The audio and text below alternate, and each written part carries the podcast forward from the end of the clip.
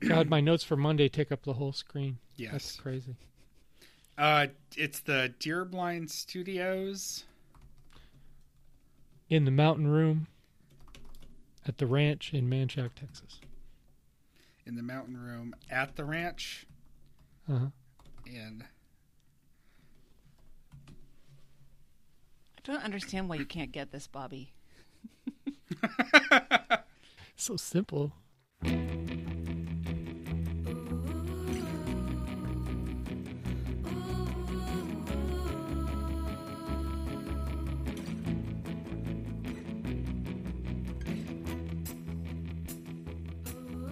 Welcome aboard the little red bandwagon your twice weekly podcast about the podcast too beautiful to live in the beautiful historic brighton neighborhood of boston massachusetts at the day job studios i'm bobby pape and joining me from the stick butter studios in new brighton minnesota it's ann lundholm good morning ann Good morning, Bobby. Less historic over here. Well, you know, you have your moments. And in Deer Blind Studios in the Mountain Room at the Ranch in Manchaca, Texas, sponsor to be determined, it's Mike Frizzell. Good morning, Mike. Good morning, Bobby. Nice job on that. Thank you. Or is Deer Blind just a company I don't know that's conveniently sponsoring No. you? No, if if I had a name brand, if if we were advertising a, a particular deer blind, I would uh, let you know. You know, um, uh, Jeremy and I um, saw at the uh, Buc-ee's in uh, New Braunfels here. They sell deer blinds, and that, that's it's a truck stop, and they sell deer blinds, like four hundred dollar deer blinds. Well, you never place. know. It's pretty amazing. You never know where they're going to have to pull over and set up shop to hunt. Well, you throw some beaver nuggets out there, and the deer come to come to snack on them, and then you just blow their little heads off. Oh, that's so sweet. Hello, children of tens. uh, we how is Buc-ee's not sponsoring your po- your studio yet? I don't They know. They could just I ply you with beaver we nuggets. do purchase a lot of their products. Yeah, we should work on that. It's like the Derngood of Texas, but bigger and with more beaver nuggets. Oh yeah, yeah. All right, we're gonna do a little LRB business followed by your weekend review, housekeeping, and how you can get involved with the show. Starting with a little bit of business, Friday's show, if you haven't listened to it yet, is the first installment in our December 2 Pod member series, occasional series. Ann and I fired up the mics just earlier this week to bring you the first set of best of clips. And Ann, I think you and I both said we re listened to it after recording it and still laughed the whole way through. it was pretty great. Yep. Yep. Yeah. I, I really enjoyed that. And you know what I was thinking, Bobby? This gets us off the hook. We've done our pod member episode. Now it's up to the rest of the LRB crew to put in some work for once around here. oh, yeah, there was To, no doubt to doubt make it about a pod member to pod member to remember. That's It's what a we. de- de- December 2 Pod member, I think, is the the one that we think is least likely to get us sued. What about uh, if I just pitch in a bow? Is that enough? Giant bow. Until you sell the Kyle house, I don't think you can afford a bow big enough. No, we can't afford. Yeah. Yeah, we, we can't get out of any jams or get any bows until we sell the Kyle house. Uh, and while I have you, and while you're listening to the Friday show, if you haven't already, uh, I also just wanted to mention a quick cup date. I don't usually do this for Cupcake because she's pretty mellow, but if you didn't see the pictures this week, uh, we, like every other house on, on Earth, has been receiving um, package after package. Tis the season. Sam put in a big Petco order, and they decided to send every piece of it individually. So um, we've been getting just small bubble Tyvek package after Tyvek package of cat toys because Sam's been in charge of holiday shopping for the pets of all of our friends.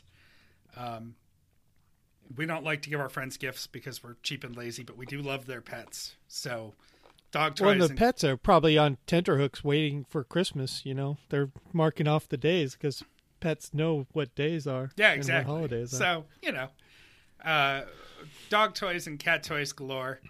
And one of the things that she ordered for Cupcake for Christmas was a bag of super super potent organic Jackson Galaxy brand catnip. He has his own brand. Yeah, I didn't of- know. of I. That's amazing. Uh, Does it have his face on, and his hair and his facial hair on it? I believe on the packaging, yes. And That's it comes great. it comes in like a plastic resealable top bag, and that was just thrown in the Tyvek bag. Uh, but it's super super strong. This isn't you know stems and seeds. This is like your friend in college Mm-hmm. who knew a guy who knew a guy who could get the medical grade catnip, and so Mm-hmm. uh, this thing comes. I don't know what's in it. I haven't opened all these packages from Petco. I throw them on the table in the kitchen. I leave to go host trivia. Sam's out. I come back a couple hours later. The package is on the floor. The corner has been torn open, and the cat is tweaking, just rubbing her face against everything she can find.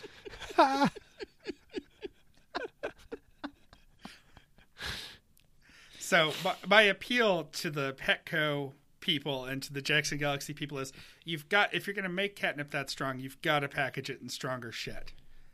Because Yeah, she we just we have some experience in shipping drugs on, on this on this uh, program among us, and yeah, you you you have to you have to get something where the scent doesn't get through. Because that cat probably knew the second that thing came through the door. Yeah, that there And- was there were uh, medical grade drugs in there.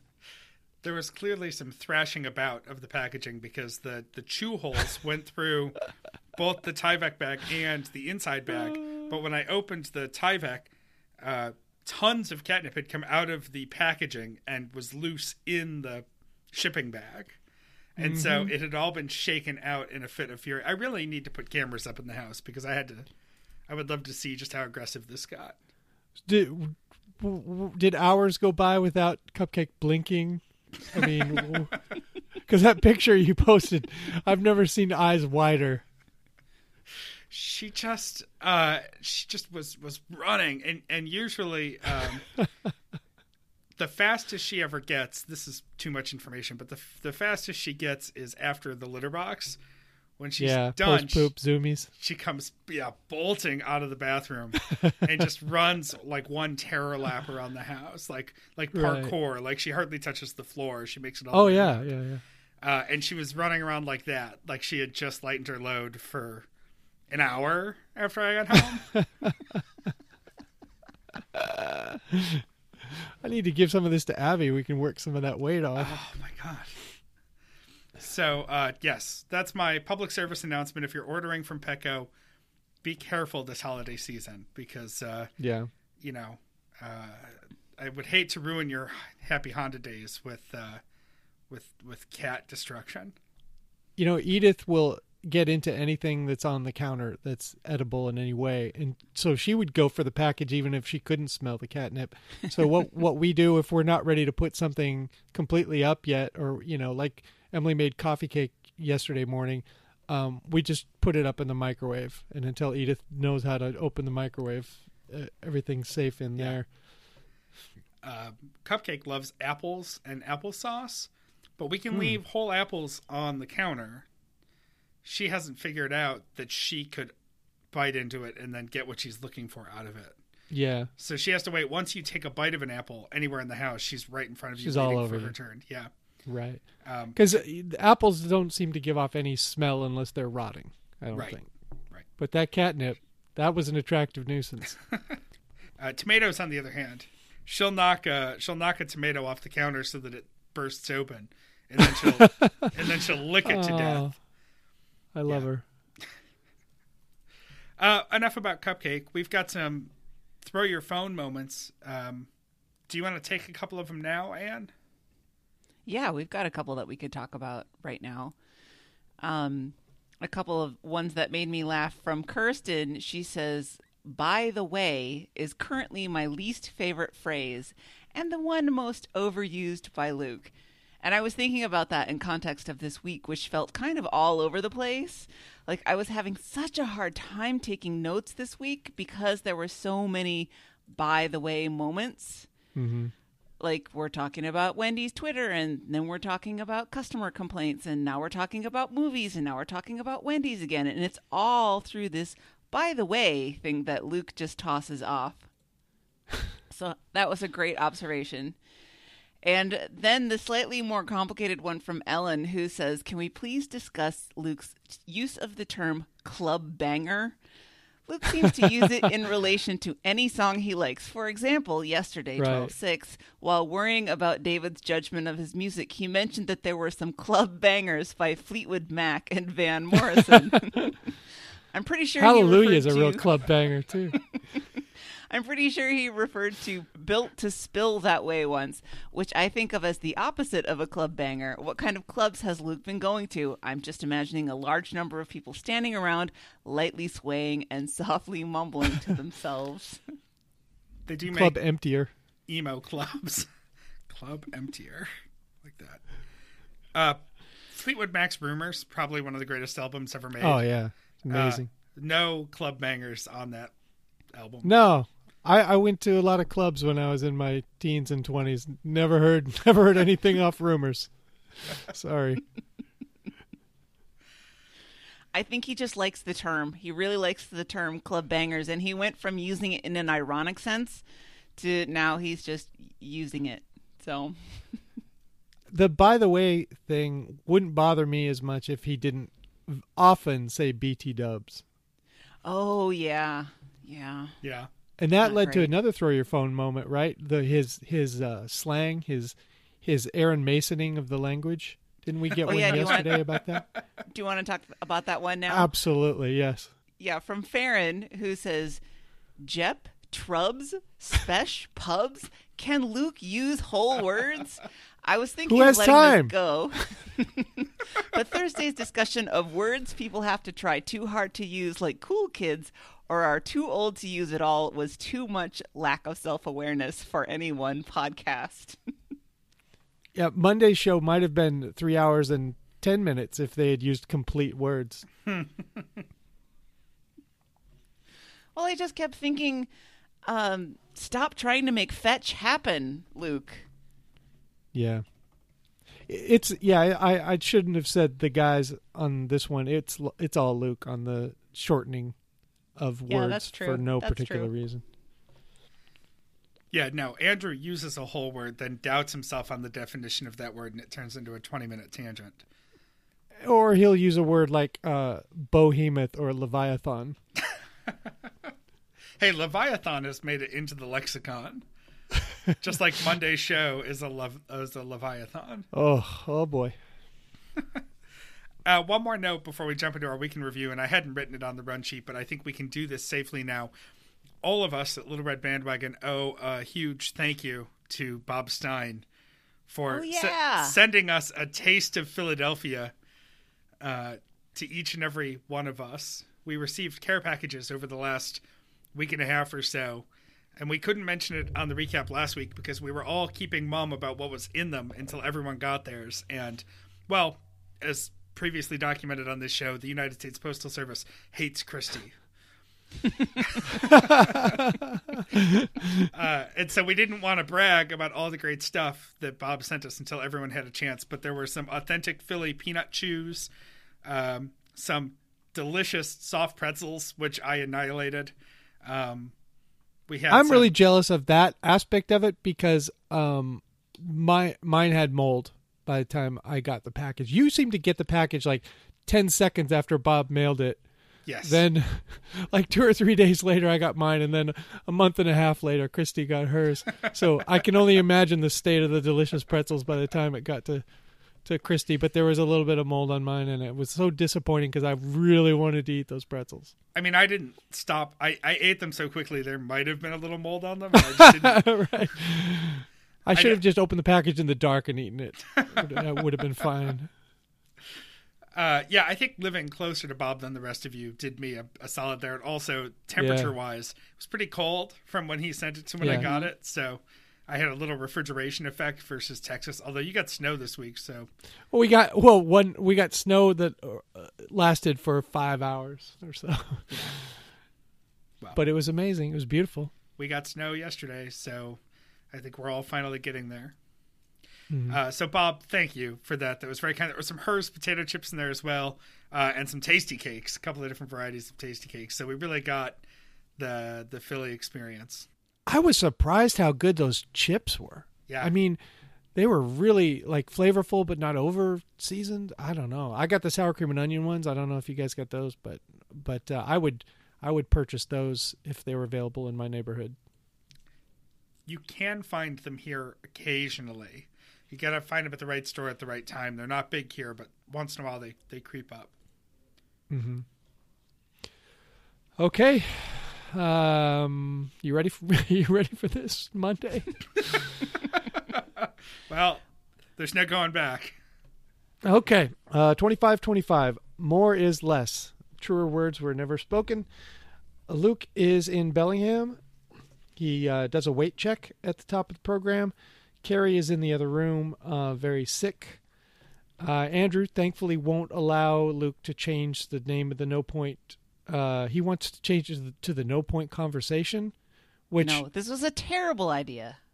it's it would be a good name for the podcast in general on Monday, but but we yeah we shouldn't change no point conversion unless we change it to the to the um, name that I originally suggested, which is TBTL extra pointless.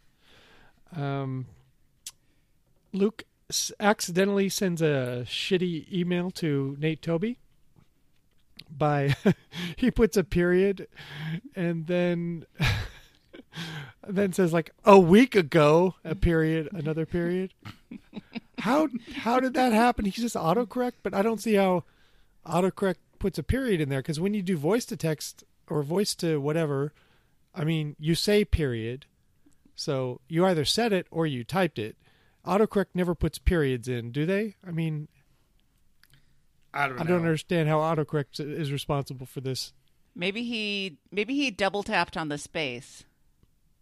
oh it does it puts in a period if you double tap space Yeah. Uh huh. Oh, okay. All right, then I guess I believe it because yeah, it is a shitty, it's a shitty tone when you put a period and then you say a week ago, because that's how you read it in that in that uh, in that tone. Um, he confesses to rereading email if it's to uh, if it's important, which I guess his emails to Andrew are not important, so he never rereads those. Uh, I think I've done that a little bit. Like if someone doesn't get back to me quickly, or you know, sometimes I'll like, did I really send that, or is it still in drafts? And and then I'll I'll read it or whatever. But Luke seems to like his Twitter account. He seems to want to curate his email. I totally reread my people? emails. Did you I- reread the, the ones you send? Yeah, because I get paranoid that I didn't say something that I meant to say, Uh-huh. and then I have to go back and check it. Or sometimes, you know what? If it was a really good email where I said something funny, I want to reread it and be like, oh, Right. yeah, that was good. Around the holidays, I like to take old emails and just write a new intro to them and then put them back out into the world to save myself work. Yeah. uh, that's a pretty good spoof. Uh, they decide that they like foreign rappers because they sound smarter, uh, rapping in French or a British accent or German or whatever. Okay, guys. Um, there's someone named uh, Margaret at uh, APM who is archiving TBTL, and I uh, does this have anything to do? Can we help this person? And what? How do you understand what she's doing? Because she said I has- don't- they're missing shows or something. I would assume that it's nothing like what we're doing with the concept of archiving. I assume it's just maintaining an actual copy of every show on some server somewhere. Mm-hmm. And they just have a bunch that didn't get archived. I mean, TBTL is just such a different animal from all the other shows that they have there. I mean, archiving five a week instead of one a week, I could see how you could lose some some things. But that's Yeah. nothing that we would assist with. I mean, they can get the files off the internet. Yeah. yeah, I just when I heard the word ar- archiving and I, and and they were confused about something, I'm like, can we help? I mean, is there anything we can do? But it's nothing I'm willing to uh, lift a finger to do. So No, no, of course not. bring bring me a 10th anniversary show date and we'll talk. oh yeah, my God, no yes. kidding. That's a that's a hot mess right now. Yeah. Um. The uh, Andrew talks about how in the early days of his relationship with Genevieve how he would uh, compose emails on his home computer, put it on a disk, and then go into work or and and and print it out and send it to. I, I, I lost track of it, but what it put me in in mind of is with my early relationship with uh, Emily when I was in Seattle and she was in Austin. She was two hours ahead of me, and she likes to go to bed early to begin with. So I wouldn't get a chance to talk to her that much on the phone before she would go to bed. So a lot of our uh, relationship for the first several months was just me writing emails to her um, after she went to bed and before I went to bed. And uh, not to brag, but they were pretty well written. Um, sometimes, sometimes funny, sometimes you know, lovey-dovey and all that. And I considered at one point as a gift to her for some anniversary or Christmas or something like that, putting all that together in some sort of um, hard copy form. But then uh, I realized how much work it would be, and I, I lost interest in doing it. But Aw, I'm sure she has a file somewhere that. with all this stuff. I know. I came really close to doing it.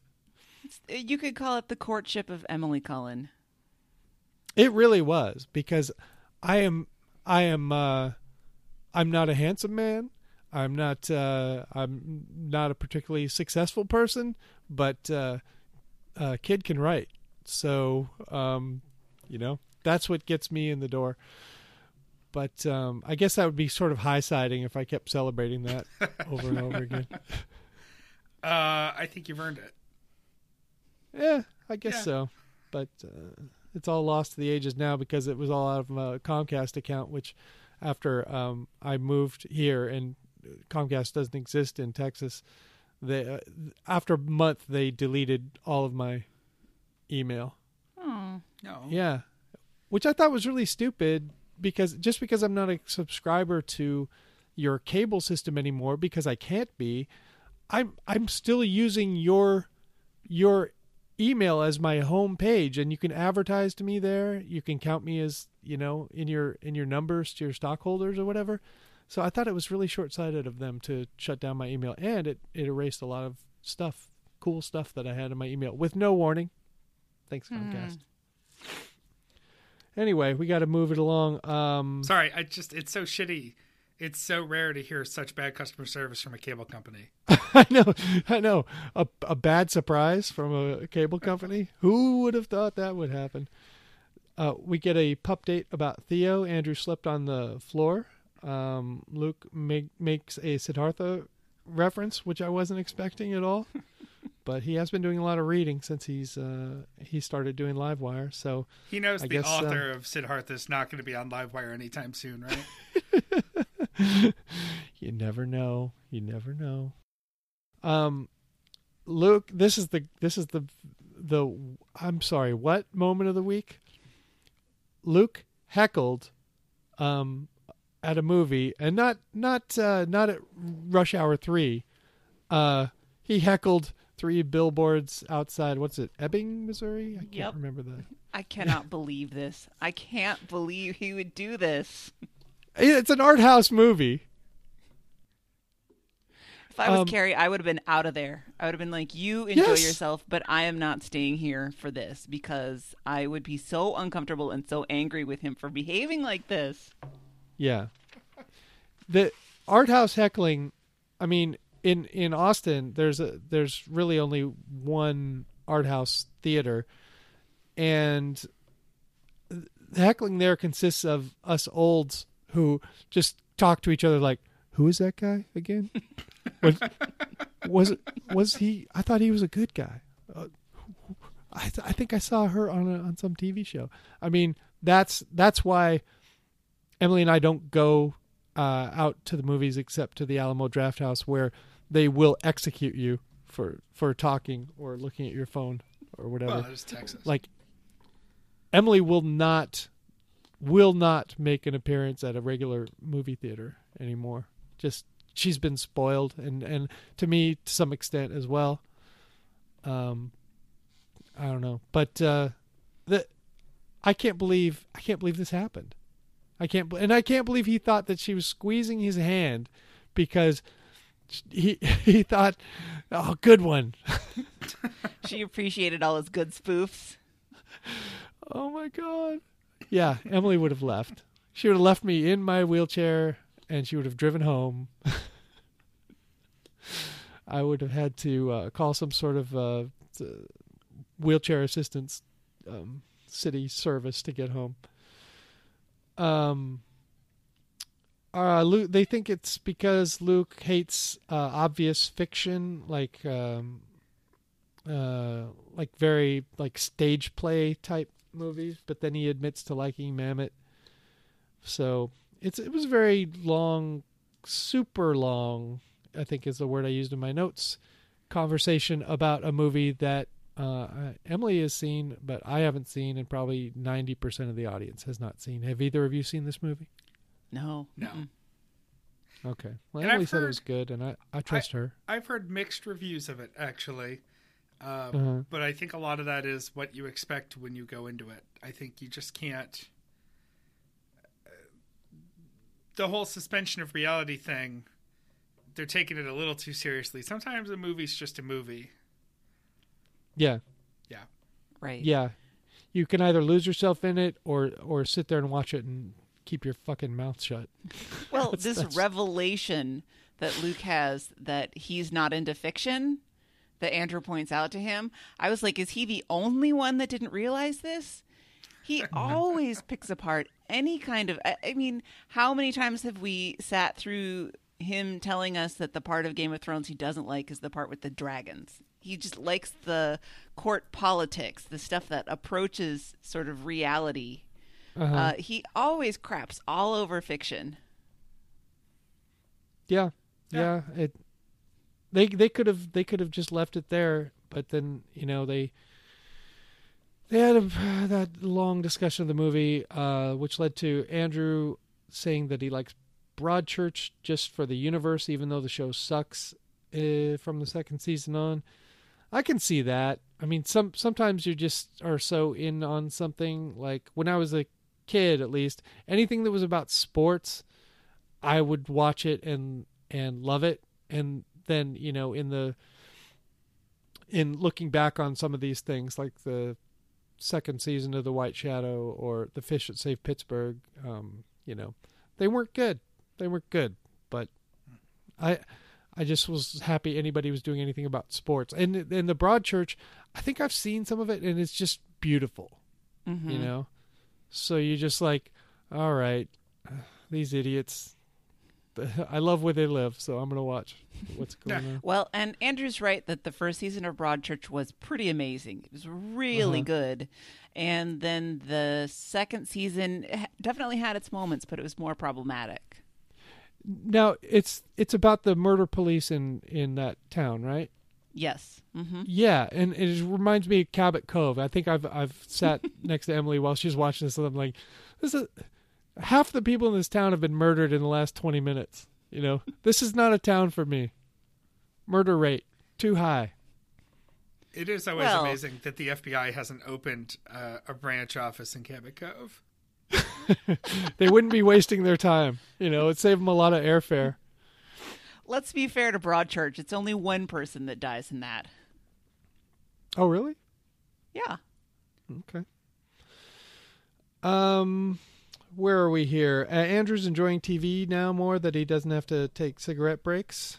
Um, that that makes sense because Mhm. he used to not get invested in things because he knew he'd be walking out for for ten minutes. Uh, Luke watches trash TV because he has no expectations for it, so he's not disappointed by it. And uh, yeah, I have to say those uh, HGTV shows. Oh boy, are those garbage! The wound care. The only real exposure I've got is from staying in a hotel room and accidentally landing on it for ten minutes, or the wound care place I went to for my first uh, stump date. Um, it was always for some reason on on HGTV, and that's a it's such a bunch of garbage. You can sniff it out in like five minutes. you know, it's no Shark Tank. I'll tell you that. Well, I don't understand how he can say that he doesn't like fiction and then watches all the HGTV shows because they're totally fiction. right, right, right. Yeah. You're destroying Um, his reality Don't do that. Let's Sorry. not break him. He's already in the middle of a midlife crisis. Let's not break him. Uh, top story is skipped. That was for you, Anne. Um, Thanks. So they're they're going to talk about the demolition at some other time. We get the grind update. He's on a 24-hour fast. He's low carbonate, and he's uh, exercising. Uh, again, um, uh, I don't know. I don't know how he. I don't know. Okay, I'm not even going to get into it. We don't. We, there's plenty more time of the week to get into his his weird shit. Uh, the McQuillans get a shout out. They're the donors of the day. Aiden and Yep. Will. Although I don't, I don't think Will Will listens to TBTL anymore. I think he just listens to our show. So here's our shout out about their shout out. Um, but if you want to go listen to Monday, don't listen to the whole thing. Just fast forward to donors of the day. I, I did like that um, they spent some time kind of pondering whether Will and Aiden could be related. Because they do have the same last name. And they are Uh-huh. from the same place. And they're just And they about do the look right exactly age. alike. Yeah. One's taller, and that's really about it. Yeah. Um, the uh, emails and voicemails are skipped, which I know Anne's probably even more excited about that happening. But Yep. just imagine if they had done emails, voicemails, and top story, we would be looking at a four-hour show. So, I think today on Monday, I forgive them. No, I don't forgive No? them. You never Stop forgive it? talking about a movie, sans spoilers, that nobody else has seen for 45 minutes. Yeah, but where did he meet his wife? You, you know, how did he meet? She is way Some too attractive and British, British to girl. be with that Missouri sheriff. Yeah, yeah, but he was on Cheers though, so he's got a Does lot of make money. me want to go to a law enforcement conference. at law enforcement conference. That's fantastic. Um, Luke, this is this is probably the best tangent of the week because it comes out of nowhere and goes nowhere. He respects duck flight because they seem to be working harder than than the other birds. Oh, let me put the throw your phone in from Mackenzie that we got. She says, Okay. When ducks fly, sung to some Prince song or other. Seriously, ducks are doing just fine. Yeah, they're all right. They're all right. Uh, Lim Lin Fam made uh, some cover art like uh, the in the style of Zager and Evans in the year twenty five twenty five, and they so they go out with that uh, song. Um, boy, do I hate that era of music and that style of music. I really hate it. More than most. Uh, yeah, yeah, not more than world music or um, uh, what's what's the? the Kronos Quartet? I'm actually more okay with Kronos Quartet than I am with um, bluegrass Ah, music. Uh, anything with a banjo, I'm out. Um, but uh, yeah, it's up there. Um, they start the no point conversion uh, with Luke being. I think he was wrong on the Seahawks. This being the first time they were underdogs um, at home in such and such years, because I think they were underdogs to Atlanta a few weeks earlier, small underdogs to Atlanta. So we start off the no point conversion on a on a wrong note. Um, offensive line is decent. The young players are stepping up like the Green Lanterns um, out in the forest. I don't know. I don't know the Green Lantern, but uh, yeah, the young players are stepping up. Um, David compares the young players to Dread Pirate Roberts, which yes, that was better. That was funnier. right, right, because because there it just doesn't matter who who's in the who's in the uniform. They're playing well. Mike Davis, the new young uh, running back, is good on on screen passes and loves Tupac because he wore, wears a bunch of Tupac stuff. For the post game interview, I'm mad about Mike Davis because um, Bobby, I had him in our uh, dynasty league a Mhm. few years ago. I saw him in a preseason game. I thought this guy's fantastic, and then he never, ever, ever, ever, ever, ever played. So I cut him, and now here he is. So That's how that usually fuck works. coaches. fuck the coaches at San Francisco. And okay, uh, Russell Wilson's fashion is on point, which uh, usually is. I guess he was going out to some uh, some event afterwards and was really looking good. And I'm sure he said "Go Hawks" at the end of um, whatever the interview was that the guys saw because that's his trademark. If he doesn't, it seems like if he doesn't say "Go Hawks," he's gonna like his head's gonna explode or something. Because sometimes he'll like duck his head back in after he's already walking away. Go Hawks. it's odd. His publicist pounded that into him when he got signed. And Right. it's just stuck. Right. It, like if he ever is playing for another team, he's gonna he's gonna make a mistake, like we all do when we say uh, the San Diego Chargers these days or the St. Louis Rams. He's gonna be doing an interview from his you know a post game when he's a quarterback at Jacksonville in his late thirties, and he's gonna lean back in and say "Go Hawks," and then you're gonna hear him say "fuck" for the first time in his life. Uh, the lateral is discussed. He's gonna have to tweet a lot of Bible verses to make up for that, and I don't want to talk about laterals. I can't, Luke. They usually never call forward laterals. Yeah, fuck that. Yeah, the Seahawks. Uh, Seahawks got the calls, uh, Yeah. and they have been getting some calls this year, which is good because they're they're just a slightly above average team, and we actually need the calls this year.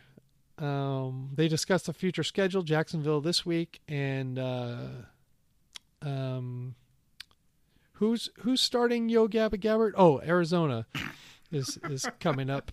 Uh, yes. the the week after this. The overreactor underreactor dynamic, uh, I this one kind of hit home with me because um, you know they're talking about how when you're watching a game, if, if everyone can't be at eleven all the time, so while David's getting worked up about something, Luke's got to you know calm, be calm, and and uh, you know sort of make excuses for the team or whatever. And it, and I'm a pretty obnoxious football fan when I'm watching with people, um, but the one time I was watching a football game with Luke when I was at his house when we were watching the Huskies, they were playing Arizona State on the road, which is where usually where a lot of bad things happen to us. We lost this year again at Arizona State. Doesn't matter how good their team is, we almost always lose to Arizona State on the road. Um, it, I blame myself for Luke's behavior in some ways because I I brought over a bottle of gin to oh um, no! the Mount Baker, and that was back when he was drinking gin. Um, but you know, it was like housewarming. You know, here you go, have some gin. And you know, I had like one drink, and he had the rest of the bottle. And by the end of the game, he, you know, he was in full fan mode, and it ended super terribly. Like the Huskies were winning, and uh, all they had to do was keep Arizona State from driving the length of the field in like less than four seconds, and they couldn't do it. And Luke went absolutely batshit and said, you know, he was throwing out like gay slurs about the team and the coaches and what they were doing to each other in the locker room, you know, like Penn State type activities. And I, I was silent. I was amused in some ways, but I was silent. Um, uh, his girlfriend mortified. she was. Mm. I mean, she. I think she would have been. She would have just walked out of the room and and wouldn't have witnessed most of it uh, if I hadn't been there. You know, and the mummy and his his girlfriend at the time were there too. But, um, but she was mortified. So I was not during this game as it got more intense toward the end and and Luke got drunker. Um, I got calmer because I'm like I can't feed this fire. Mm-hmm. I don't want to be the other end of you know of this awful, awful thing. So, you know, he he apologized later and and uh, it was a it was just a very just a very awkward night and and it was it really showed that dynamic because when I watch Husky games I get pretty worked up if there are other people in the room, but not that night. So, um, the time shift of the Seahawks game, the moving to the afternoon means that uh, means that David and Andrew get to watch the Browns game. Oh, Yay! This might be the only chance that they have for a win this year because they got Green Bay with their backup quarterback. So I'm I'm rooting for them big time, and I think this this might be their chance. I think it would be too easy for them to go undefeated, uh, unfeated. they're gonna win. They're gonna win one game. Uh, It's hard to go undefeated. yeah, they're they're gonna win. I'm in a game. wheelchair all the time. It sucks. Mike's zero and two with feet. Right. Um, Byron Maxwell gets a double bird from Luke during the game. Um, they they reach out to Carrie to see if she wants to come talk about Luke's bad behavior during the football game, but she passes. She's too sick. This is really charming. Rudy loves David and always wants to play. Her excited noises were just so charming when she sees David. David must really indulge Rudy with a lot of play. So, because it doesn't strike me that um, Luke or Carrie uh, do a lot of fetching and, and fun stuff with with Rudy. Uh, Susie is a big fan of the Seahawks, but often confused as to who has the ball, what color the uniforms are, um, whether who whether certain people or teams are, are playing that day. We But- know for sure though yeah. that Russell has eyes like a hawk. He has eyes like a hawk, which was a comment that she made while the defense was on the field for some reason. He, it's the I- way he uses those eyes on his Microsoft Surface brand tablet. Surface tablet, yeah, as he's reviewing the plays that have have just happened while he actually was on the field. Uh, I would love to get some screenshots of that Hawk Squad text group, um, especially anything involving Susie. Uh, Andrew admits to winding Vives up over uh, body heat. Now we're we're we're pretty much tangenting along at this point. We're in the, in the third hour. Body Heat's a great movie. Andrew, don't fucking ruin it for Vives. It's it's an amazing movie. So either sit and watch it. I mean, I do this to Emily too, though. Like uh, the uh, Outlander, the show that she watches. It's kind of a, you know, sexy like Scottish time travel. You know, it's it's some bullshit, and I think she knows it's some bullshit. But I'll I'll walk in and make some comments, and and she's genuinely mad at me about the comments that I made. I don't know why. I would kill you. Hilarious. I would kill you if you did that. And the theme song to that thing is horrendous. It's the Oh, worst. it is not. It's a lovely theme song. It's the worst. We're gonna. It's I, an we Irish need to. folk song or a Scottish folk song. We need to put this up and and vote on it. is it horrible or good? You're just jealous that you don't look like Jamie Fraser. If I look like Jamie Fraser, I'm yeah. I I would be. I would let let go and let God with everything. I but I'm a bitter, legless man. So. So I make snarky comments about uh, Outlander. Um, they talk about Walter sauntering in and harumphing at television and sports. He just doesn't sound like outside of Lord of the Rings.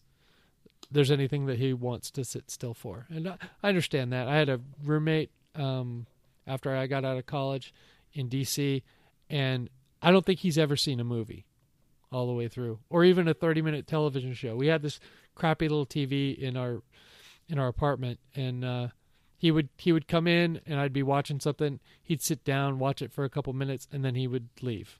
And he didn't smoke. He just could not do it. So Walter seems to be one of those. Um, Luke doesn't understand the playoff picture at all. That's not surprising. They use R words again, which uh, now now that it's stuck in my head, uh, I think they're saying retards. um, the Hawks are compared to an old dude in a pickup game, which is pretty apt. I mean, they have a lot of experience in big games and stuff, and they seem to to a lot of times get things done that you don't think they can get done because they know themselves. Um, they they talk about Otani, the Japanese player who the Mariners did not get. He went to the Angels. Yeah, sorry, Mariners fans. If you're not concerned about this, you should be. Yeah, Your, man. your division just got one step closer to annihilating you before the season even starts. Yeah, we're in third place before the season even starts. Thank God for Oakland and their cheap asses, because they they're always a threat to finish last. Um, they don't know if there's a salary cap in baseball. Oh, oh, they. Um, Andrew doubts that Asian players uh, are any good. I guess he hasn't been. been I, I he hasn't watched any baseball in the last twenty years, except for the Mariners post Ichiro. So yeah, there are a lot of really good Japanese players in the major leagues now. So the talent does translate. Um, trust the scouts. Felix is fat.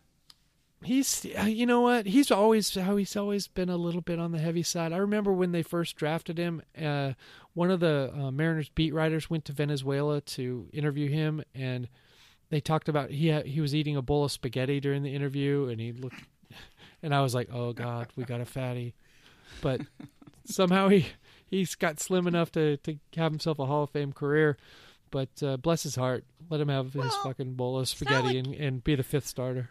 It's not like he has to shag fly balls in the outfield or anything. He's just standing in one place for the whole game. There are plenty of fat pitchers, they that do fine. Maybe he can Yeah. settle into that uh, Bartolo Colon groove and you know eat his way to fifty in in the major leagues. If he could only switch to left-handed, he could probably pitch until he's hundred. Um, Luke loves and trusts Ichiro, so he wants he wanted them to sign Ichiro so Ichiro could convince Otani to come in. Um, that's not going to happen. All Asian ball players, you know, It's Oriental, Bobby. Um, Tiger Woods is discussed uh, on this show as well as every other show in the world history of the world. Um, NHL might be coming to town. We've been teased about this one for a long time, but um, but this time it, it might actually be real if the owners would just build the stadium and quit asking people for money. well, the it. the NHL approved the next step in the process after this conversation on Monday. Um, late earlier, excuse me, later in the week. So it is one step closer. It's close enough where ESPN has started launching polls asking people what the Seattle hockey team should be called, and Sasquatch Hmm. is, is a lead lead contender. Yeah, it's it's too it's too many syllables.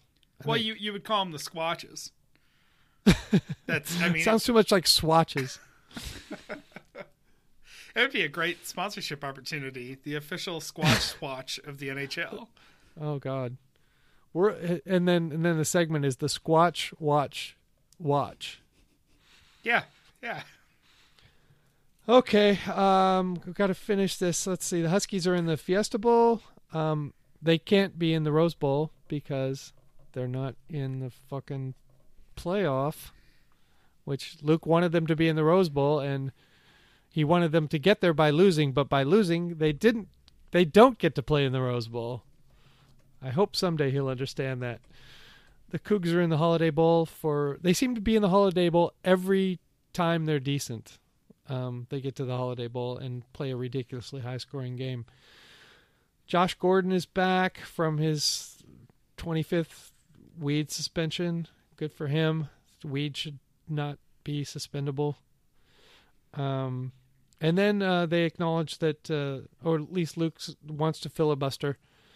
And they talk about how the radio shows used to be three hours long, which um, I think David points out that there was uh, really only about 34 minutes of content per hour. So, um, so there's and really no reason if- to actually go three hours. Less if news happens or there's a Sounders game.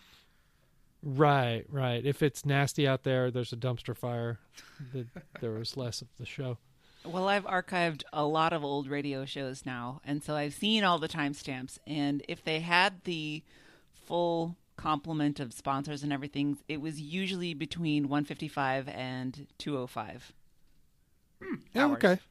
So Okay. right yeah, yeah, two it was hours forty some minutes. I Mhm. I remember that because of the the interviews that I did. It was it was about forty two to forty four minutes per hour. That that that's the way it got chopped up. Um, for some reason, the Dilly Dilly uh, commercials are growing on Luke. Um, I don't know. They're not growing on me unless you count it, you know, like fungus on a pretzel. Uh, they are not growing on me. Expected to be a part of the lexicon for a decade. This is going to be the Budweiser frogs of 2017. God help us. They're really they're really going for it. Um, Tony Rizzo is using it unironically. Uh, I heard a lot of skips on Monday. I don't know if you guys did, but if if uh, if it, if it wasn't just me hearing those skips, that actually wasn't a three hour show. It'd be closer to like two fifty five because there were at least three or four skips, and they were like um, they would take me back a minute or two. Hmm. So you guys didn't notice any skips on Monday? I didn't. I did not. Okay. It was just me. Uh I love the end of the show. I'm beating up on this show a little bit, but I love the end of the show because Rudy is going nuts.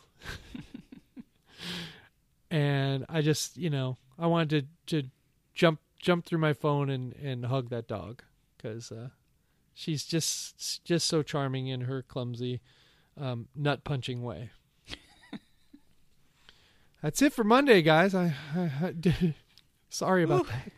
Do we need to take a break or something? yeah, just a quick intermission. Yeah.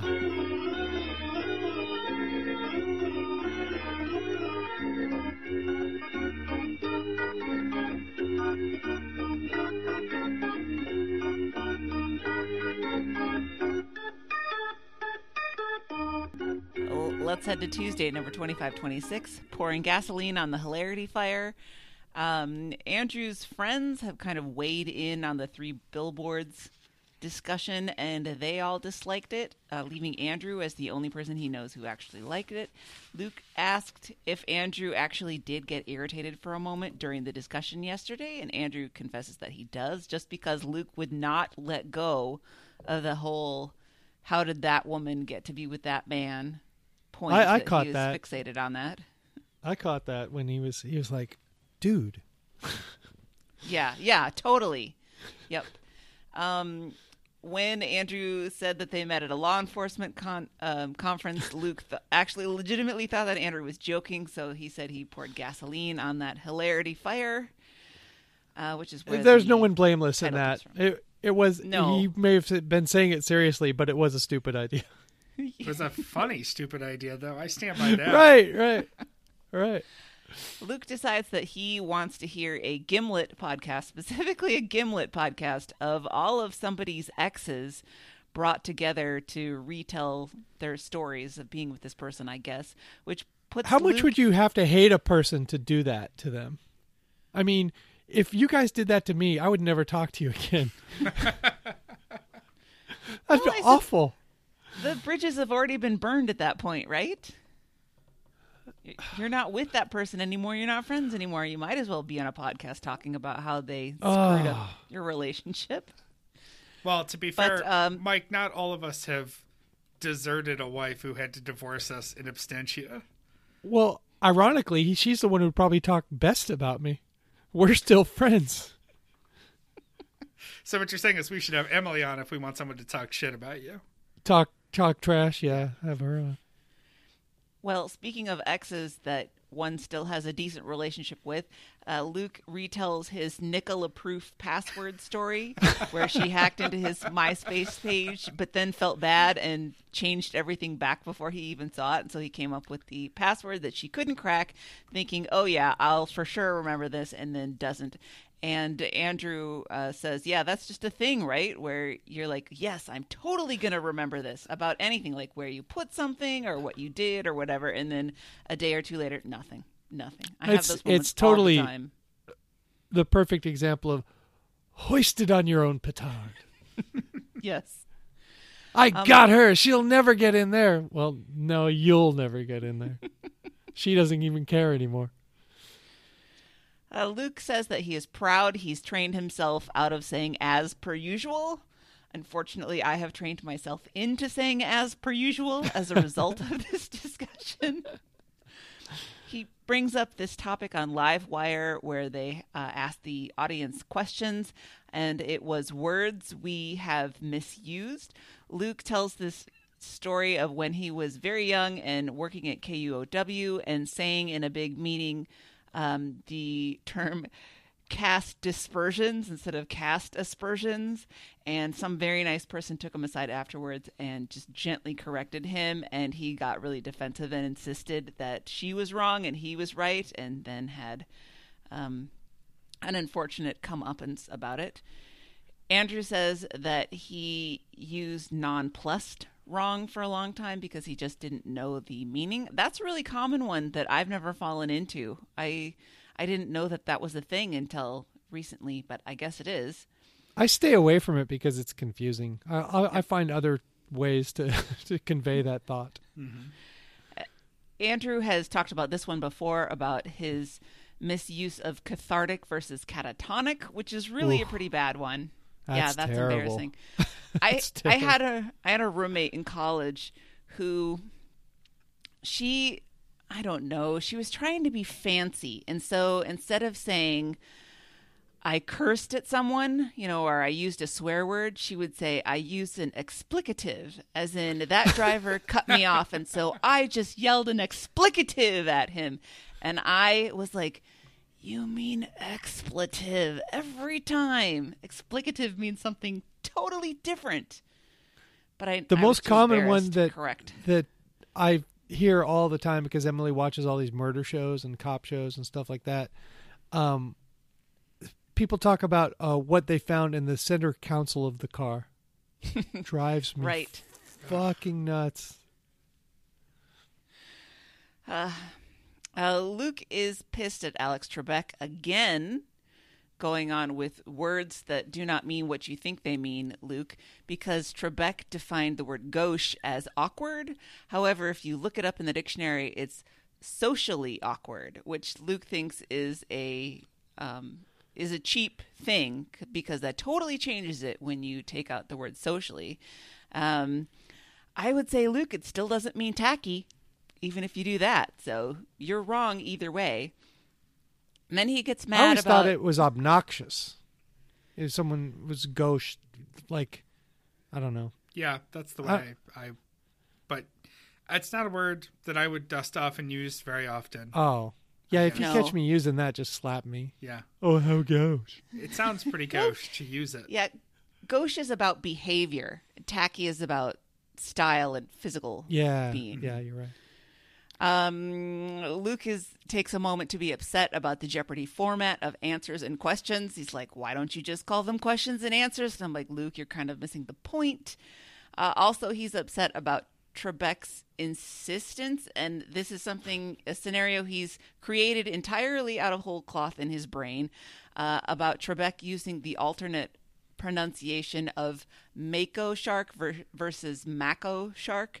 Uh, about how there must have been some meeting with the producers where Trebek said, "Uh, it's Mako," and the producers like, "Um, why don't you just say it the way that we want you to say it?" But then Trebek just had to get it in there. Um, I went on a little hunt, and either way is fine, as Jane Straus, the grammar lady, used to say. It's Mako and Mako are equally correct. The like pronouncer on the Oxford Dictionary is Mako, and the pronouncer on the Merriam-Webster is Mako. So, eh, And the pronouncer on the Pete Rhodes website is Mako. Better get Mako. Yes, exactly. The the and there are two kinds of mako slash mako sharks, and they are a subtype of something called a mackerel shark. So I'm thinking that mako might actually be correct, Luke. But anyway, he's upset about that for a while. Uh, Andrew says, "But won't you just miss Trebek a little bit when he's gone?" And Luke admits admits that yes, that half the enjoyment of watching Jeopardy comes from when you pull an answer out of your butt that none of the contestants knows about, and the other half of the enjoyment comes from hating on Trebek. I don't know. I think Trebek is pompous, but I think he's a good dude. He would never make a mistake like uh, insisting on an incorrect, incorrect pronunciation, because that would be bush league for him. Totally. Um, and they decide that they want Ken Jennings to succeed Trebek, and they're going to start a campaign for it, which I'm sure they'll never talk about ever again. Ken Jen was on Livewire. We were recording on Sunday, so last night. So I wonder if Luke brought this up because it was hot on his Ah. mind. Are you going to host Jep? Are you ever going to host Jep? Hey, Ken Jen, Jep? Jep with Ken Jen? With is the longest syllable in that name. There's just a weird thing about whether or not Jeopardy was created by Merv Griffin and all the other shows that Merv created, created including Let's Play Post Office. Which sounds That sounds- terrible. kind of dirty. And Andrew wants to be a game show producer. Of course he does. well, he could start by producing uh, TBTL and then move on to the game shows. I- Baby steps. I did see an analogy here, though. Uh, Ken Jen succeeding uh, Trebek would kind of be like Andrew taking over as co-host of TBTL. He started out as a 10, and mm-hmm. then he was a producer nearby, and then he worked his way into TBTL. Ken Jen was on Jeopardy. show as a made him rich. contestant, Made him rich, put him into the into the spotlight, created all of his public opportunity it would be a good narrative arc to make Ken Jen the next Jep ho host. There's no way to shorten host. He he was at my wedding, by the way. Oh, that's right. He accepted the invitation to your wedding. Right. Uh, we finally get to a top story, although I really think that there wasn't much there there to this stadium X slash implosions. Really, a- another visual based story that doesn't have a lot to it. Um, so they talk about the Pontiac Silverdome, which did not explode when they thought it was going to. Apparently, I don't know. Oh no, that was the. No, I'm getting confused between my. No, it was- Yeah, that was, was the the one that didn't explode, Right. Right. You're right. even though it was supposed to. Luke immediately takes it into a tangent about WrestleMania being held at the Silverdome and watching Hulk Hogan wrestle Andre the Giant and how Hulk Hogan could barely lift Andre with Andre's assistance. Andrew then, of course, plays the video because, of course, he does. It's a Play the visual video medium. of like 1983 or whatever WrestleMania. Yeah. That that added nothing. I mean, No, Luke described it, and you, we all get the picture. We know what Andre the Giant looks like. We know Hulk Hogan is a big guy, but not nearly as big. He couldn't quite lift him up. And then they play the the video where the announcers describe him not quite being able to lift Andre the Giant. Yep. Then we talk about are the days of news helicopters over? Because all the footage of this implosion was from drones, but then we find out that there were helicopters. Maybe we'll only have helicopters for highway chases. Maybe we'll have military drones. Then they get onto this TV anchor, this poor TV anchor who is watching the footage live on the air and trying to figure out if anything actually happened. I mean, maybe it did happen and she just didn't know it. Uh, Luke says she looked like a dingus, but I feel really bad for her because what what is she supposed to do? I mean, she's not a good vamper, obviously, but Right. This is when a color commentator from sports would just start a long rambling tangent about implosions of his youth and back when the back when implosions were pure before before S, Right. before steroids and uh you know foreigners came in and ruined the implosions. that would have been a hell of a segment. Give me took our implosions. Yeah. Yeah. Uh, after this, Andrew wants to go back and talk about Hulk Hogan some more and the whole Gawker lawsuit thing, and I really don't want to go back into that. But Andrew rambles for a while about how scared he is about all these deep pocketed people like Peter, what's his face, Peter Thiel, politicizing journalism and coming in and taking down media organizations, and it really makes you afraid for uh, the future and the state of journalism. Then they go on to the implosion of the Georgia Dome, which Luke said didn't really need to be imploded because there was absolutely nothing wrong with it when he was there, except maybe you know we need more luxury suites. And the I think the funniest part what we all thought was the funniest part of this was the Weather Channel camera shot that got obscured by a bus that just happened to pull up at the exactly wrong or right time. And Andrew and Luke agree quite smartly, I think, that if they'd only just put the camera on the other side of the street, then the bus would have come along behind it instead of in front of it. Well, I think it was actually solved. fortunate for this person because there were probably hundreds of cameras trained on the building, and you know, dime a dozen for those for those picks. But this video went viral That's true. because it was goddamn funny. And then they decide to skip emails and VMails. Again, I went back and looked just to, you know, satisfy my own curiosity. The last time they had done emails and VMails was five shows ago on last Tuesday. So that's all I'm going to comment on that. And that is the end of Tuesday. You're punishing yourself keeping track of that. I can't help it. It's like picking at a scab. Yeah. But uh, since you didn't form your criticism in the form of a question, uh, it's not going to be counted anyway.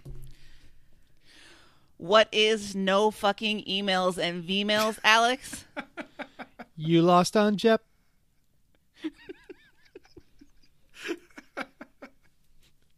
On a Wednesday, 2527, north of Chrome River, south of Firmware.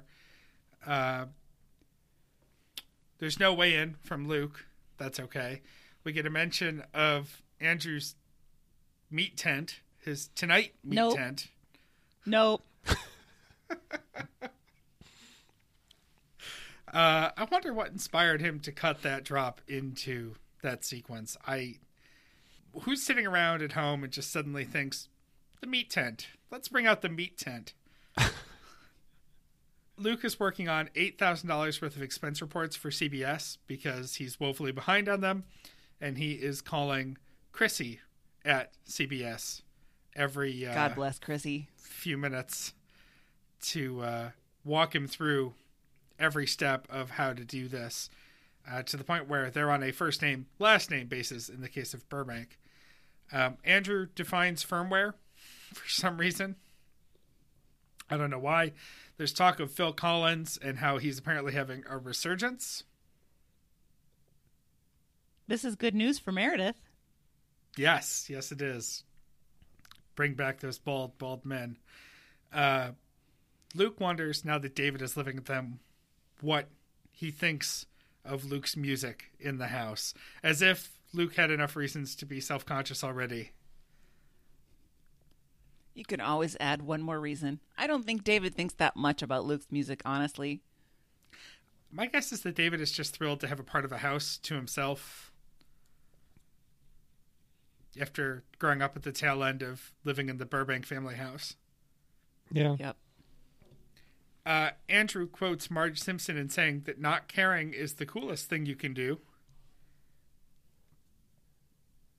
Okay. Uh, and Luke has a memory of singing Easy Lover on the playground as a kid while avoiding the tire affectionately known as the shit pit because someone allegedly took a shit in there once. That story was more charming than it should have been. Yes, for a story for the shit pit. Um, Andrew counters by remembering singing Like a Virgin around the house, not knowing what a virgin is.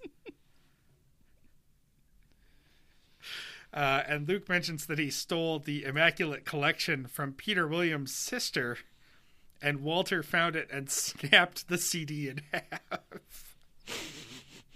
Walter was hardcore. It's very dramatic. Yeah.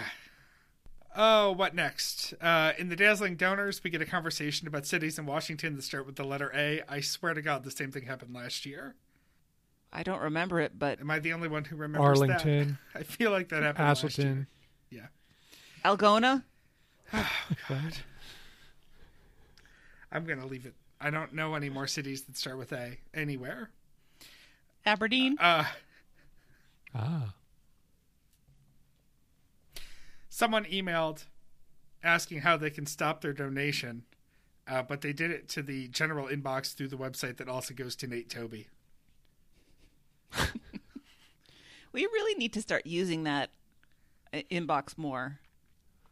it is quite a threat. Like we could send an email to Luke and Andrew and be like, read emails on the show, or the next one goes to Nate Right. Oh, I like In it. a very shitty tone. in a very shitty period tone. Period. Right. Last week. Uh, the top story is a story from the Aviation Herald. It's about a Delta flight from JFK to Seattle that had to land in Billings because the toilets were full and not flushing. Yuck. uh, and because uh, passengers had to quote go really bad. So the plane landed at Billings runway 28R. I don't know why that's important, but there was no gate available. In fact, I looked it up. 28R is the longest runway at Billings. It's probably their workhorse runway. That's just my guess. They didn't have a gate available, so they taxied into the cargo apron uh, and ended up being on the ground for three hours before they could take back off because it took that long to get everything resituated. Um, Luke wonders why people couldn't hold it for 45 more minutes. And I would say that it appears a flight from Billings to Seattle is two and a half hours long. That's why. Oh, there you go. Yeah. Um, I I can't imagine how shitty it has to be to to divert a flight for that. But what else are you going to do at that point? It's just awful for everyone involved. I. Uh, ugh. Well, as I've stated before, I don't go to the bathroom on airplanes because I just find the whole thing just gross. So, I don't know. I don't understand it. Luke says that going to the bathroom on a plane breaks up the flight a little bit. I just, it's so unpleasant. Why? Why? I would just rather stay in my seat. I think I'm over the grossness, especially because I tend to drink on flights. So there's no getting around going to the bathroom a couple of times. Well, you just never smells want to have to, as a as a um, larger person, uh, you never want to have to poop on a plane because you can't get your legs spread wide enough to do it cleanly. God damn it! Yes. Had to do it once and it was a disaster. Um, I have not had terrible luck, thankfully, but um, yeah, there's definitely no best case scenario when that happens. Uh, Luke says that he wants a his own airplane, which is the next logical step for someone who owns two boats, and he And a skateboard. He specifically references the kind that Roy Halladay had, which is ominous since it killed him. He just crashed. Yes. Uh, it- I, what? I, Luke, you dummy! I want to get the same kind of plane that Roy Halladay died in. What? It's a beautiful plane. It's an Icon A5, and I wanted to ask you guys because I looked it up. What do you think the price tag is on your own Icon A5 per- personal aircraft? Is it a jet or a propeller craft? Uh, it's a propeller craft. It's kind of a super sleek design shape, but it is a propeller. It's a single propeller, kind of behind the cabin, and it looks sort of like a glider. Okay. And it's it's this amphibious thing. I, I I'm gonna say seven hundred thousand dollars. really okay, and. Two point four million. No, you're both way over. Actually, this is dangerous. Um, they start at three hundred and eighty nine thousand dollars. Well, th- those are the ones that they ship to you, and then you open the package and it just inflates itself.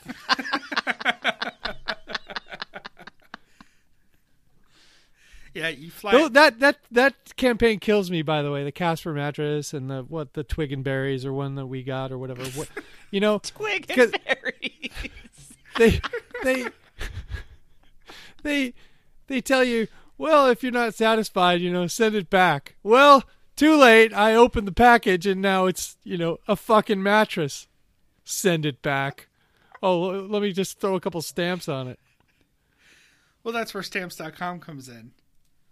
That's how they know you'll never you'll never return it because it'll cost more to return it than the fucking thing did in the first place. I hate to shit on your rant, but uh, they send people to just come get it. Okay. Well, they when the commercial they say send it back. Yeah, Okay, let me go to the post office. Let me strap this thing to the roof of my car and go to the post office. How much? I, it would be impressive if you could try to get it back into the like you'd need like a pasta machine. You'd have to just squeeze all the air out of it, roll it flat. Yeah. Yeah. Uh, thankfully, we love our Twig and Berries king size mattress. So. uh, we get an email from an architect who says that Luke's soundproofing of his office was futile. Um, Carrie agrees. it has done nothing. of course, the problem is he soundproofed the walls, but not the cracks. Um, that's where all the sound was going. Uh, we also get a, a not firefighter, but someone who works for a fire department writing in saying that house fires are indeed down, as the guys guessed earlier in the week. And then just as a general PSA for smoke alarms, you should have them and they should work. Uh, also, I think fewer people smoke, Yeah. Yep. Yeah, absolutely. and that that's. I mean, come on, let's face it. That was the main cause of house fires. Yeah, people falling asleep It's with just- cigarettes and Yeah. Yeah. Um, Olive is fine. We get an update on that because people have wondered that there's been a lack of Olive talk and they were worried. Uh, Theo is not so great, and Andrew is still very much worried about Theo, but that's an ongoing situation. Um, and then we get uh, talk of Solsbury Hill, since we were Phil Collins talk. Um, Luke thought that Solsbury Hill was a song from the 90s. I I don't know why, but uh, Missy had a great comment on the Facebook page that uh, you can just play Solsbury Hill over any scene of your life, and it turns it into a movie trailer. and that's it for Wednesday. All right, Thursday, number 2528. Horses are the poor man's rocket ship. Uh, Luke starts the show by suggesting that maybe Andrew needs to have a standard greeting. And Andrew suggests maybe Lucy, I'm home. And they do a test run, and it's he does it in such a doleful way that Luke says it's like if Arthur Miller wrote "I Love Lucy," which would be an interesting show. Yeah. Death of a stereotype. Sorry. Luke updates us on his ongoing saga of expense reports. He got a couple more done with Christy, and this morning when he called her, she answered the phone by saying Burbank. I really, I love Christy. I think that's great. um, I think it, Luke's brain must have been turning over this "I love Lucy" thing, and so he goes into the fact that Ricky never actually said that Lucy had some splaining to do, which gets them into talk about the Mandela effect. Aren't they five years too late on this conversation? I mean, this was a big topic years ago. Specifically, Yes. the Berenstain Bears thing went all around the internet and the radio and whatever, and they're just getting to this now. Bravo, I'm pronouncing it correctly, by the way. The Berenstain Bears. Whatever. Here's what I have to say it. about that. Who cares? Who fucking cares how it's pronounced? Uh, Darth Vader apparently never says, Luke, I am your father. I think this is really splitting hairs because he, he doesn't say Luke, he says, No, no, I am your father. I really, we're getting all worked up about this? It, I don't think it matters that much. Also, the whole Sinbad Genie movie. There are three Star Wars quote myths. Again, the Berenstain Bears. The thing that entertained me about this topic was that Luke said that he was wigged out by their hands. So he was never into the Berenstain Bears, and I can totally see what he's talking about with the little wispy fur bits and the claws. That is kind of gross. Uh, they come back from the break with the Imperial March because of the Star Wars talk. And I was just thinking, everybody's so into music copyright infringement. Why has the state of Gustav Holst never sued John Williams over his theft, his brazen theft of Mars from the planets? Why don't we talk about that on TBTL? There's some more uh, Star Wars talk about how the Was that a hot take, Anne? Was that was that was that a musical hot take there? I think it was. Listen, everybody who's not familiar with it, Gustav Holst, The Planets, Mars, The Bringer of War. Go listen to it and tell me that John Williams did not rip off a majority of that piece for the Imperial March. That's a cool name. That's cooler than the Imperial March. The bringer of war. I am the one who brings war. There are no hot takes about this on TBTL because And you don't want to hear them talk about this. That would be like me cringing through the Otani conversation on Monday. Oh no, you're right. You're right. Yeah. I take it all back. Um, uh, Luke has a memory of uh, being in the garage when he was a kid, like eight or ten years old, on a four by four plank, riding it and pretending that it was a speeder bike from Return of the Jedi, which is really cute. Andrew has a similar memory of riding some sort of fuel tank that he sat on top of, which they do note sounds a lot more like Slim Pickens and Doctor Strangelove than actually something out of Star Wars. I was annoyed during this because Luke kept interrupting Andrew the whole time. He was trying to tell the story, and Luke was interrupting with speculations on exactly what kind of fuel tank it was. And I was like, for God's sakes, just let Andrew talk. At this point, they agree that spaceships are better than horses. And Luke talks about Louis L'Amour for a while. I think westerns are men's versions of romances. Those books were everywhere in prison, man. I bet like they two were. thirds of the books in prison were Louis L'Amour. I never picked up one of them. I don't know. Maybe you could learn something from Louis L'Amour. I probably could. I'm just not that into not not that into the cowboy scene. No. I don't know. It's the thing is with romances, 99% of them are terrible. I would assume with westerns, 99% of them are terrible. You just got to get a good one and then it can be enjoyable. But I don't think Louis L'Amour qualifies as a good one. Um, uh, I got irritated at skateboard talk. I want to put a moratorium on skateboard talk for a while, but I know it's not going to happen. Not Well- it's I I will it, until he tells the story of him going through a plate glass window in the Portland airport. I I don't want to hear any more about it. Uh, Luke talks about when he was a kid, he really foolishly decided that he wanted to skateboard home from church, which was 11 miles away. I don't know. I call bullshit on all this longing for the things that he didn't have in childhood because he clearly demonstrated that he had a skateboard. Um, but it didn't turn out very well because it was only a couple of blocks before he realized that this was a terrible idea and then had to wait however long, an hour or two, for Walter and Susie to come and pick him up and bring him the rest of the way home. Andrew goes into this thing where his own personal Mandela effect, which is an incorrect usage of the term, uh, where he's remembering his skateboard as a kid that was Tasmanian devil themed, but not Taz from Looney Tunes, like an actual devil type figured uh, figure, and he knows that this is something that Bob would never have allowed in their conservative Christian household, and that was the show picture for the day. And uh, yeah, I can't see Bob allowing that. I mean, he just wasn't paying attention, but he seems like a father who paid very close attention to what his kids were doing. So Andrew is really conflicted over whether he's just having a false memory or if something weird was going on. Oh, they talk about the physical specimen of Tom Brady uh, and his not eating nightshades. Luke says, What are we doing eating all these nightshades, Walsh? I don't care how few nightshades you ate, you're not looking like Tom Brady. It's just not going to happen for you guys. Go ahead and en- enjoy your tomato sauce because because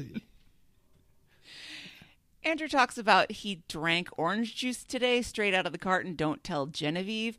And for the first time, he heard in his head Camaro Kev saying something about how uh, orange juice is just sugary garbage.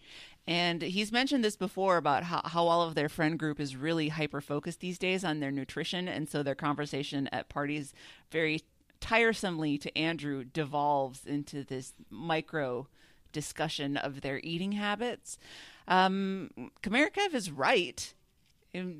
Luke talks about, oh, I just like to say the irony of Luke giving any kind of nutrition advice in any public forum should not escape any of us because the janky nutritional things he's tried disqualify him from making any public statements that we should accept. But he is right in that if you press oranges into just juice, you are losing all the fiber. And he didn't know why fiber was a good thing, but he knew that um, not having fiber was bad. And it's because um, fiber regulates blood sugar, so it's it slows the absor- absorption of the sugar in the orange and regulates it so that you don't have any sugar spikes or valleys, which is a good thing. Mike, you may know more about that than I do. No, you know. Um, let's see. They talk about Big Orange as a lobby, and Andrew plays an orange juice commercial from the 80s because, of course, he does. Uh, I think the main point of this discussion is that Andrew doesn't want to be like all the rest of his friends getting super focused on nutrition all the time. He doesn't want to have to think about every time he puts something in his mouth, what is this doing to his body? And um, Luke says, uh, has a, a, a sage piece of advice from the mummy who once said everything in moderation, including moderation. I was like, oh, the mummy? Or maybe it was Oscar Wilde who said that, Luke? The mummy. For God's sake. Two important things here. One, everyone keep drinking orange juice because I am heavily invested in frozen orange juice futures. And so I just rewatched Trading Places yesterday. So Trading Places, yeah, I knew that. I knew that's where it uh, came from. yeah, I, I think I mentioned this in our group chat yesterday, but my hot take on Trading Places is except for the general racism, the use of the N word, Dan Aykroyd in blackface, and shots of the Twin Towers, Redskins. it mostly holds up. Oh, and uh, the thought of comedy being drawn from being raped by a gorilla. well, that's funny to me. and and general and and Al Franken's in it. But other than all of those things, it holds up. that guy did have that rape coming. Yeah, he did. well, you know, you you dressed like that in a gorilla suit. Well, actually, to be fair, he didn't choose the gorilla suit, but yeah, you know, he was wearing the outfit. Uh, more importantly, um, at least everything in moderation, including moderation, includes Luke's relationship with the mummy. He's backed off. He's had enough. Yeah. Yes. So you know, there you go. Top story for the day is about Wendy's Twitter account. Um, apparently, they hired somebody who could bring their own authentic voice to the Wendy's corporate Twitter account. Uh, and somebody at some point asked Wendy's thoughts on film. And so they uh, tweeted lots of interesting, cogent commentary on film until the point when they said that they had to check with the bosses to make sure it was okay and they got shut down. Um, and Luke is impressed because all of this film talk was interspersed with handling your average customer complaints. Luke says that tweeting complaints is the most effective way, I guess, to get your problem addressed. But then he says, couldn't you run a savage burn on them, i.e., a scam? Um, I think that's just the price they pay, Luke.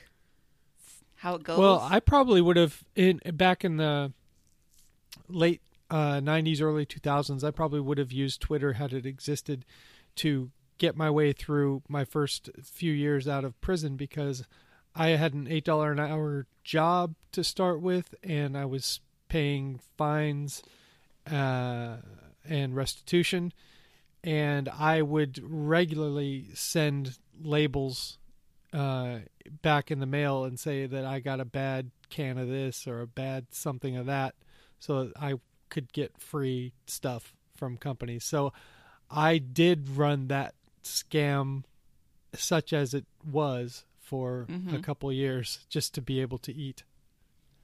well, how else are you going to get your free toilet paper? A la Jeremy Holmes. because back then, I mean, they had people that would, you know, essentially handle the complaints, which I did for 11 years for Papa John's in Seattle and Portland. I addressed every complaint, and you could check up on stuff to a certain degree if you really wanted to, or if the people at the restaurant were convinced that this person was a scammer. You know, very occasionally we would expose someone as a bullshit artist, but it's generally easier just to take care of the person Mm-hmm. and Yep. and then you remember them, and they can't come back and do you again because you remember them. Uh, Andrew brings up the time that he actually tweeted a complaint at the rental car company. He's told that story before about how there were no the cars. Yelp review of a lifetime. and the the staff just didn't seem really concerned about making things right. Um, Luke wants to talk about customer service that doesn't seem to care, and he thinks that they should learn to be more conciliatory or apologetic. I have mixed feelings about this, being someone who worked in customer service for so long and and occasionally having to apologize on behalf of the company. I refuse to make bullshit apologies for things that aren't my or the company's fault. Like if somebody says, I was in here last week and I saw a thing and you don't have it anymore and I'm mad. I'm like, well, I'm not apologizing for that because it's not my fault that you didn't buy it then. But mm-hmm. I do understand the importance of handling customer complaints in a way that makes it seem like you do care. Uh, they go back to the Wendy's Twitter thing by asking whether Twin Peaks is a TV show or a movie, and I was like, "What? What are you talking about?" But It's both. I it, they seem to get into a, a discussion of whether it's the form that makes it a TV show or a movie, or if it's the medium. So if you watch it on a TV, it's a TV show, and if you watch it at the movie theater, it's a movie. Um, I I think if it's one discrete. I don't know, two hour or whatever thing. It's a movie, and if it's broken into episodes, then it's a TV show. Yeah, it Regardless, doesn't of seem complicated. where you watch. Yeah. No, not at all. And uh, they finish up this discussion by um, talking about the smug Wendy fan art, which I went and looked at it, and it's really sexualized. So, I weird, weird. There's some sexualized Ronalds and sexualized that Burger King, and it's all just too creepy for words. So, stay away from that, guys. Uh, and emails from our friend Bet. She sent an email in response to a comment Luke made about how when he texts XOXO to Carrie, it autocorrects sometimes. Uh, Bet said she had that correct to Coco when she was texting her mom, and so now that's become their thing. And they sign off by saying Coco or they say it on the phone. And I thought that was absolutely adorable. Uh, Luke knows that eventually he's going to forget exactly who he's emailing and he will sign it with an XO or I love you, since that's so common for him and Carrie to do. I just hope he tells us about it when it happens. Andrew wants to ask Chrissy to be on the show, which I would love. Uh, Luke's not that hot towards it. He says that he wouldn't mind having her on the show. He just can't sort of figure out how to ask her to do it. He comes out with a scenario of of um, asking her, you know, would you be on my podcast? That does sound really awkward. So I don't know whether we'll get Chrissy or not. And then he says that he f- is embarrassed when he finds out that his colleagues in other areas of his life listen to his podcast. And I'm like, well, what does that say about us? You're not embarrassed that we listen to your podcast, but you're embarrassed that other people that you work with listen to your podcast? I think that puts us pretty low down on the totem pole if you don't care about how we feel. And I think there's a very simple way to be not embarrassed of your work, and that's to put out a better product. Yes. know? Put out something that you're proud of. I mean, you're asking us to pay for it and listen to it, so I think that you should be proud that everyone and anyone would listen to it. Whatever. Um, finally, we get a voicemail from em- Emily on the subject of shame eating, which is always good. And she tells about how she was eating a piece of German chocolate cake in the parking lot of the grocery store. And the really shameful part is that she had to steal a fork from the salad bar in order to do it. I think that's fine. Uh, and this makes Luke think that he wants to have a Pixar slash DreamWorks movie about animated forks. Forkies. and Forky's I- Revenge. They've made movies about Stranger Things at this point, so why not? Yeah, And that will take us to Friday. I wasn't allowed to watch Forkies as a kid. I watched it through a hole in the shower. Okay, there's lots of Friday, but we're running long in the tooth here. So um, I just wanted to give a tip of the cap to uh, the voicemails that opened Friday's show. More Rock Critter Files voicemail uh, answering machine messages, including Ed the Repairman working on Luke's laser baldness helmet. Amazing. So good. So good. really just knocked it out of the park. Um, Yeah. Luke's not sure if he's going to be quote magical or tragical today because he is pretty tired, uh, and he's been running around doing pub for Livewire. Uh, after having slept on the boat, cold, uh, the little secret or the General Lee, whichever you want to call it. Uh, and a, uh, a Andrew uh, suggested that Luke should have taken the human blanket, which is a callback to earlier in the week where there's the To me, that's a cat. great nickname for like a basketball player that's really good on defense. Well, and they suggest it could be uh, Andrew's wrestling name. He could be the human blanket, Right. and his finishing move is the apology. the apology. That's pretty good. Yeah. Uh, and I mentioned that Genevieve wants uh, a return to greatness for capes because they are warm and dramatic. There was a girl uh, at my college who wore a purple cape about campus. We referred to her as Purple Cape Girl. I found out later her name was Genevieve. Ah, you guys uh, really creative nicknamers, huh? Yep. I see capes about once once a year, and it was yesterday, the Army Navy game. They they wear their their dress capes to the game. Sure. Other than that, you don't see a lot of capes.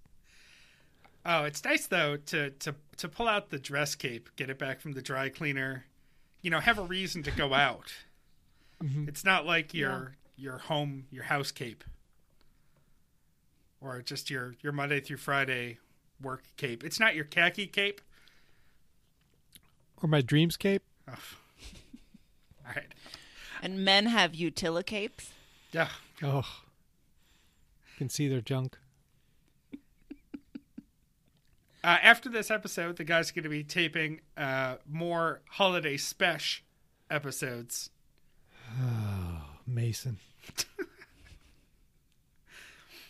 Uh, Luke mentions that he worked that event last night uh, with uh, the guy from Nirvana uh, who showed up in a velvet jumper. Nice. Well, you know, if I could just uh, wear velvet. Just drape yourself in velvet. Yeah, absolutely. Uh, and we have more appearance talk. Andrew notices uh, that he's in blue jeans and a uniform Dickies work shirt and a darn good hat with messy hair, uh, and thinks this is this is his natural, comfortable self, looking like an out of work gas pump operator. How can jeans be the most comfortable thing to wear? You're talking about a guy whose tonight pants are cut off khakis with a belt. Belted cut off khakis. Let's not miss that detail, Mike. But he has That's the one. That's the that's the dazzling deet for me. That's Yeah, the that's- one that, that kills me. Of the whole thing, the belt is the most offensive. Let part me to you. relax and put on a belt. I don't even use the the rope, the sort of rope belt on my bathrobe. I just Too much work. I'm never Yeah. relaxed until I'm fully belted.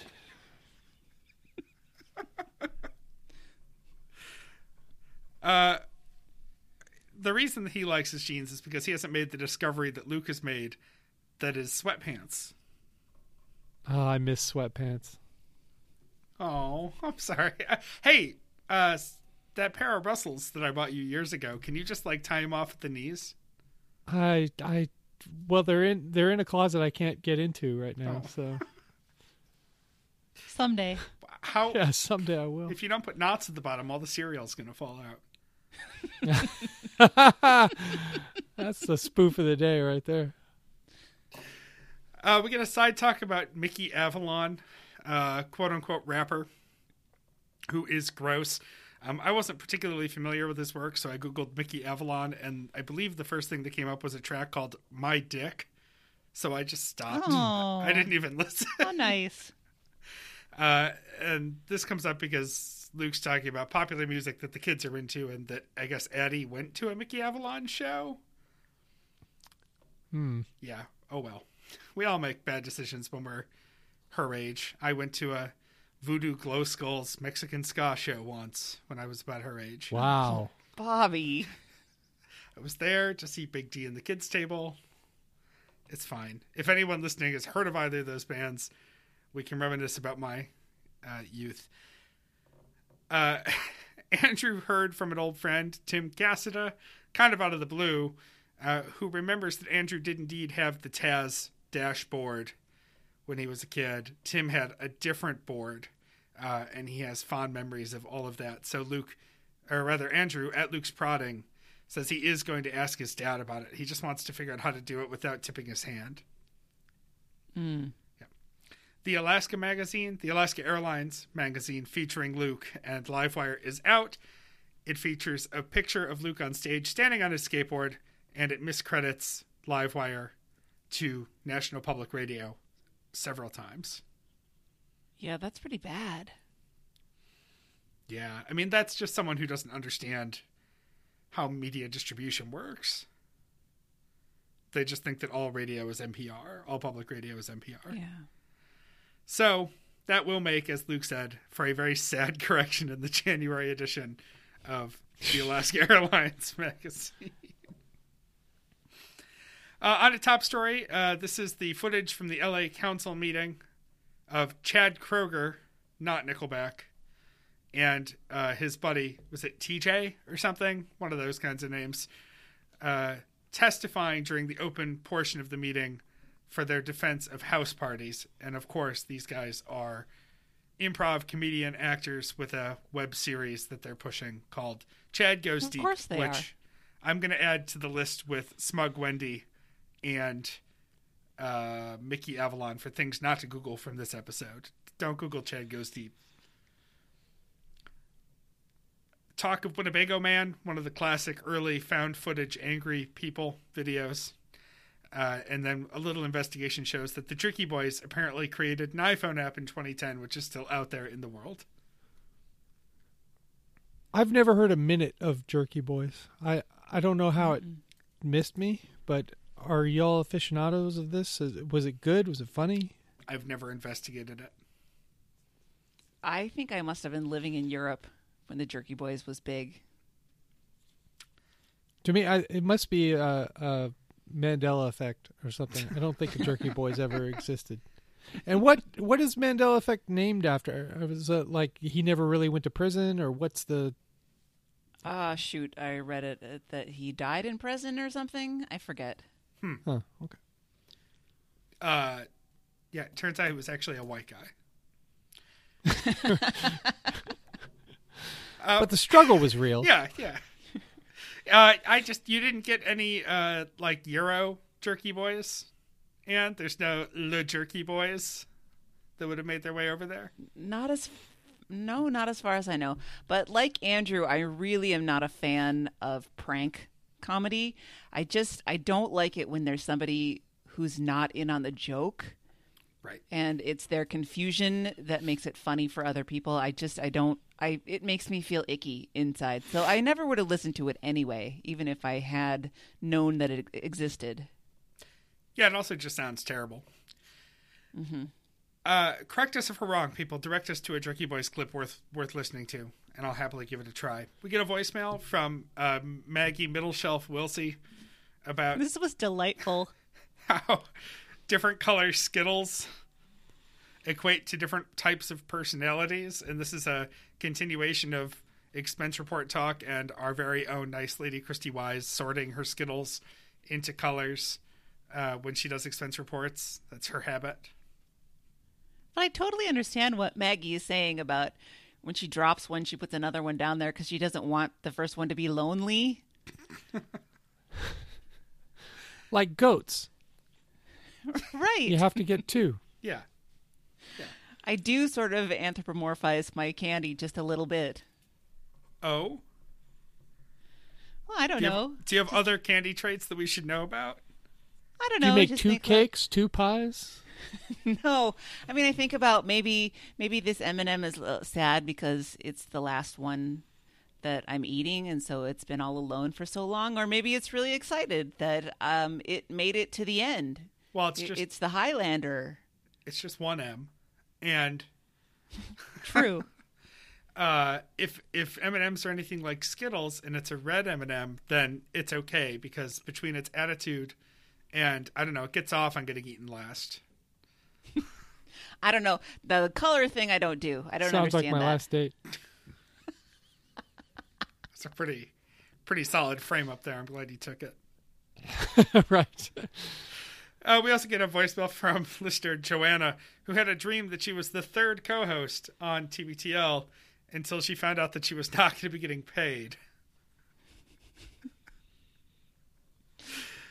Uh, which made my heart pang a little bit for the history of TBTL, uh, and also Yeah. um, reminded me of, uh, well, well, we won't go there. But uh, it uh, struck a chord with Andrew because, as a longtime radio producer, he's struggled with having guests on and just continually reminding them that they're there because it's good for them, not because they're going to get paid. Yeah, that's a hard one. Yeah. uh, music for your weekend Luke brings Big Thief with Shark Smile, Andrew, The Modern Lovers with Government Center, which is all about the uh, T stop in Boston, the video. You can see the trains. And Anne in North Carolina brings uh, Little Willie John's All Around the World. And that's it. All right. Let's do a little housekeeping. Uh, we would love it if you would buy some merchandise from us. I think we've got the update that um, we cannot guarantee shipping by Christmas at this point, unfortunately. Our providers notified Jeremy and Christy that uh, unless you do priority or extra expensive or whatever. So regular shipping and getting it by Christmas not necessarily compatible, especially given Christie's history, as Bobby mentioned, with the Postal Service.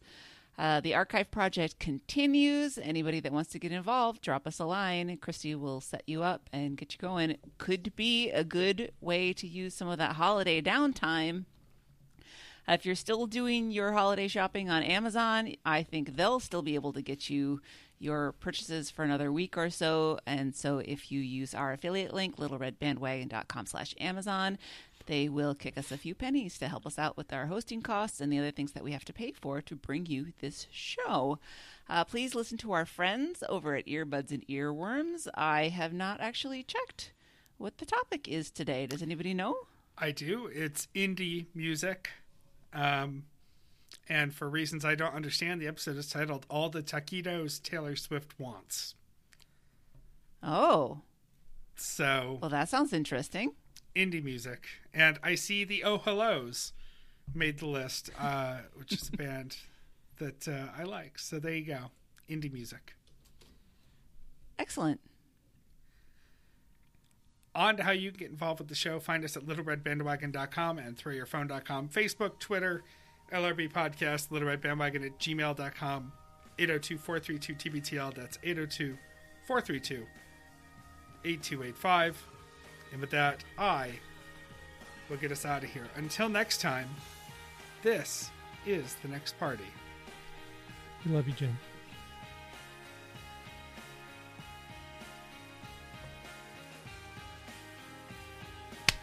Nailed it.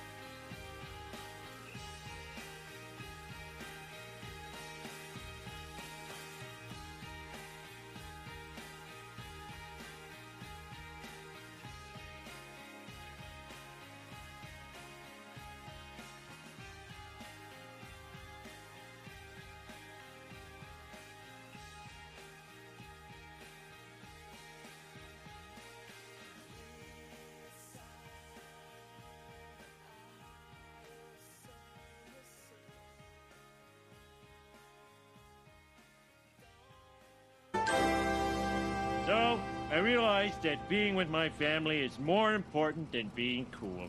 Dad, what you just said was powerfully uncool. You know what the song says? It's hip to be square. That song is so lame. So lame that it's cool. No. Am I cool, kids? No. Good, I'm glad. And that's what makes me cool. Not caring, right? No. Well, how the hell do you be cool? I feel like we've tried everything here. Wait, Marge. Maybe if you're truly cool, you don't need to be told you're cool. I'm sure you do. How else would you know?